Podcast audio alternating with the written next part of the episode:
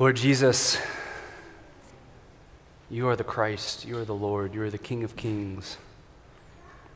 Open our hearts this morning, Lord Jesus, as we look into your word. It's in your name that we pray these things. Amen. Amen.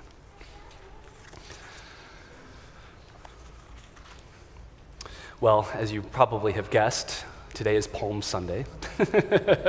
uh, this is the day in which we uh, celebrate Christ's triumphal entry into Jerusalem. The crowds hail him as king, shouting, Hosanna, which is an ancient word which means save us. But this day, as you glean from our readings, is also a sinister day, isn't it? Because these events are what sets in motion Jesus' eventual death. For the religious leaders who witness this procession, who witness Jesus Christ coming into their city, into the temple, this was the final straw. Their rage just bubbled up and, and just was, was overflowing from within them. Within a matter of days, they would capture Jesus, and then they would whip up the crowds into a frenzy. The city, which had previously cried out, Hosanna, would within just a few days be shouting out, Crucify him. And so, if you find this day confusing, you're in good company. It's, it's meant to be that way. As one scholar says, the strength of Palm Sunday is its dualistic nature. There are two seemingly contradictory truths that we hold on this day. First is we realize that we are all responsible. All of our sins are what caused the death of the Son of God. But the second truth is this that this is not the end. Resurrection is coming. This Jesus is the King of glory. And so this day contains both themes of sin and themes of glory. So we're walking into Holy Week right now. And right now, our spiritual pilgrimage that we've been talking about for six weeks now, now it slows down to real time. Over the next seven days, we're going to be journeying alongside Jesus, moment by moment, to the cross. Today, he's hailed as king and savior. Later, he's going to eat the Passover meal with his disciples. He's going to pray in the garden. He'll be betrayed. He'll be tried. He'll be beaten. He'll be mocked. And then he'll be enthroned on high upon a cross, pierced and killed. So, in a few moments, actually, at the end of this service, we're going to read that passion narrative as a preview, as a, as a window into the days that await us. And so as you walk through this week, maybe as you're doing the dishes or sitting in carpool waiting to pick up the kids or you know who knows what, maybe wonder to yourself, what would Christ be doing here in this moment? What was Jesus doing here and now? So, after these events, on a hill outside the city, Jesus, the Passover lamb, is slain. Cosmic sin is finally atoned for by a perfect offering, Jesus Christ, God Himself. And He cries out, It is finished. And that cry rattles the earth. And then on the next, on three days later, we hear the Amen, the great Amen of God the Father, the resurrection of His Son. So, my question for us, my question for you is what do you want to carry into Holy Week this week? What do you carry with you? What burdens are upon your shoulders right now?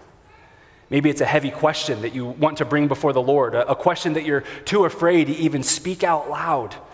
Maybe you just wonder it in the depths of the night.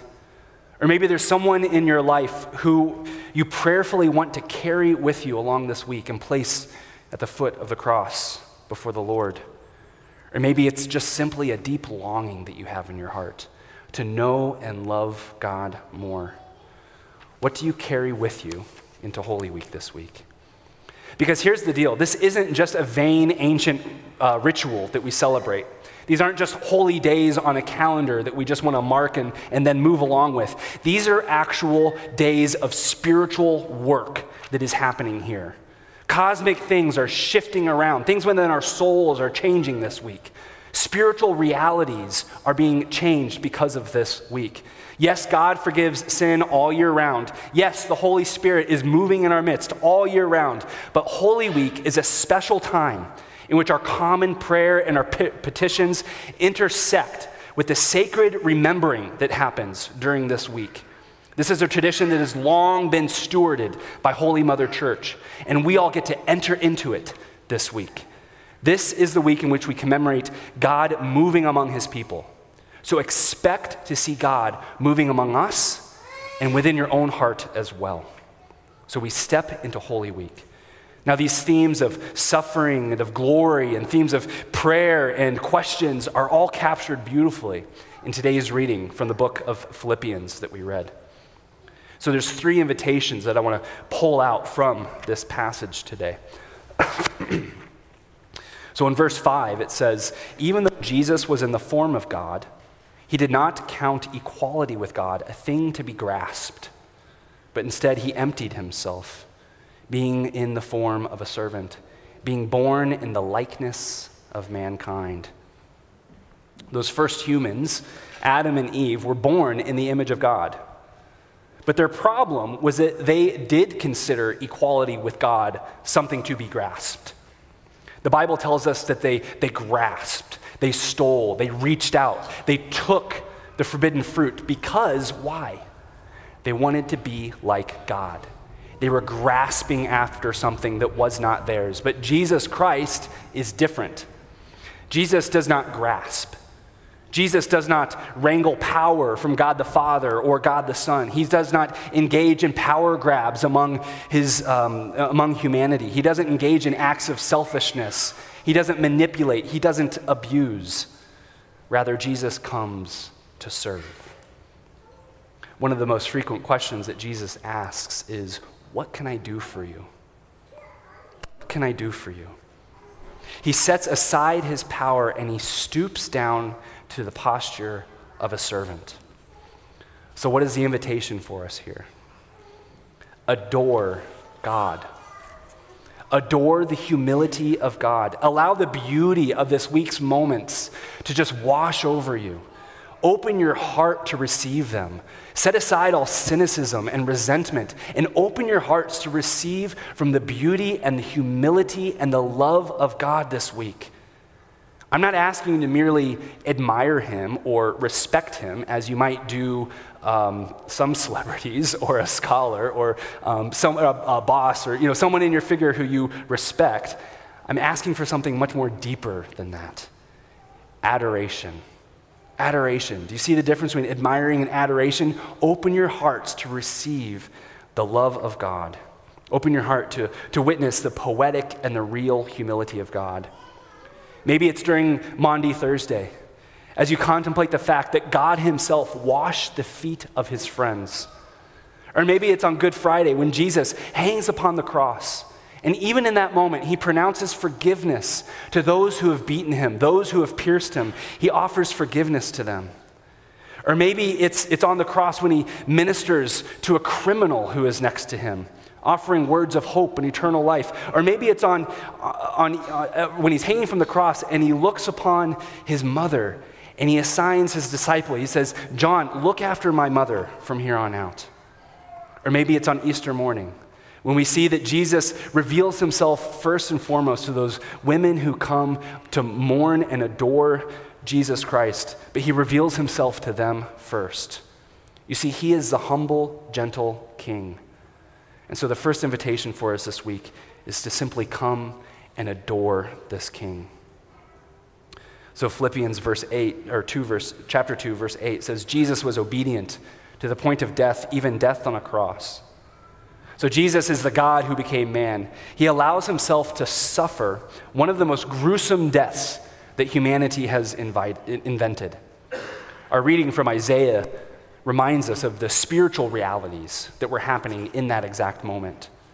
Verse 8 of the Isaiah reading says, He is stricken for the transgressions of my people. And then later it says that Jesus bears the sins of many.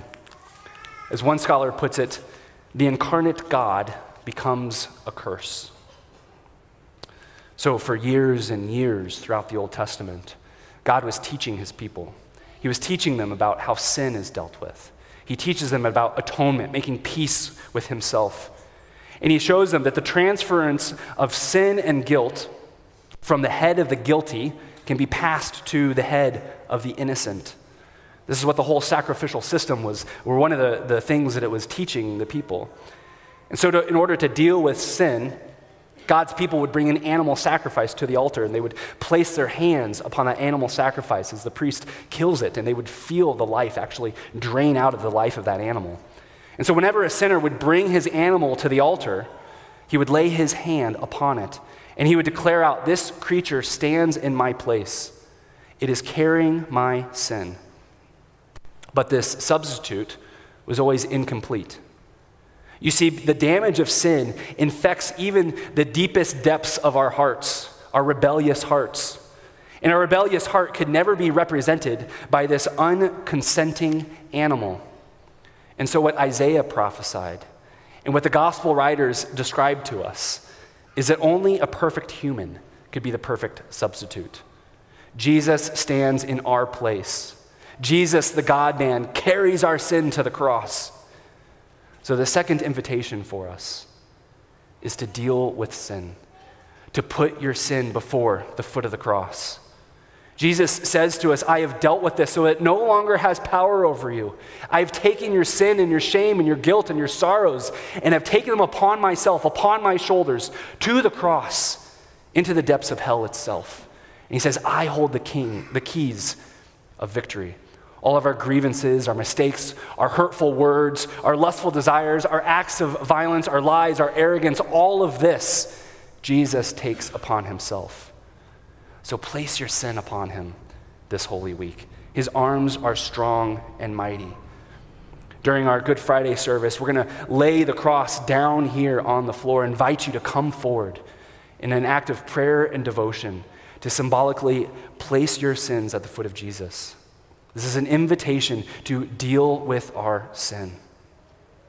So, thirdly, in Philippians 2, verse 9, God has highly exalted Jesus and gave Jesus the name above every name. And at his name, every knee will bow in heaven, earth, and under the earth. And every tongue will confess that Jesus Christ is Lord to the glory of God the Father. So, because of his humility, his sacrifice, and his victory, God the Father exalts Jesus into the heights of heaven. So, obviously, there's so much more that we could say about this. The phrase that I want to hone in on right now is every tongue will confess that Jesus is Lord. Now, typically, when we use the word confess, even, even today, we've already used the word confess in this way. Um, it's, it's a way to admit guilt. Like I said, we've already done that. We'll be doing that again. Um, Lent is a time in which we spend special um, uh, attention on our confessions. So, uh, but yes, that is one uh, definition. But this definition is sort of a, a different one. This is to agree with. Uh, to confess means to promise, to bind yourself to another. And so, what we see in this passage is that there will be a day when all the shrouds of glory, or all that shrouds and all that covers up the glory of Jesus Christ, will be banished from all of creation. All distractions and attacks of the devil will be put away. All suffering and, and destruction, all of our doubt, all the, our clouded minds and our selfish grasping, all of that will be removed, and we'll be able to see Jesus in his complete glory. As that old hymn says, Oh, the crowning day is coming, is coming by and by. That day in which we will see Jesus clearly, his crowning day, when every tongue will confess that Jesus Christ is Lord. Now, for some on that final day, it will be the first time that they've made that confession. It won't be a confession of love, will it? But rather, it will be a grudging acknowledgement as they encounter the abundant and divine and obvious glory of God. But all will confess. So, my invitation is to bring your confession to the Lord. Bring your, your declaration, bring your, the time in which you want to um, bind yourself to Him. Bring that before the Lord. Because throughout this week, we're going to be seeing glimmers of glory. It might be on Good Friday when we contemplate the cross of Christ and you see Jesus lifted high, not to a throne of gold, but to a throne of wood and shame. You'll encounter His glory in that moment. Or maybe it's going to be at the great Easter vigil when you see your brothers and sisters dramatizing the great stories of God's salvation. And you hear the song and the praise come forth from the congregation. Open your hearts to the glory of God. So, in these moments, either out loud or in your heart, bring your confession to the Lord Jesus Christ. Lord, you are the Lord of salvation. Jesus, you are making all things new. So may we enter into Holy Week this week with our adoration, with our sin, and with our confession. Please pray with me. Lord Jesus Christ, you are the humble King who emptied yourself. You have every right to all glory and power and honor, but you emptied yourself and became a servant among us. So, Lord, teach us to walk in this Jesus way. May we walk in your ways, Lord. As we enter into this Holy Week, Lord, may you fill us with your adoration and praise. Lord, may we love you more because of this week. We ask this in the name of the Father, and the Son, and the Holy Spirit. Amen.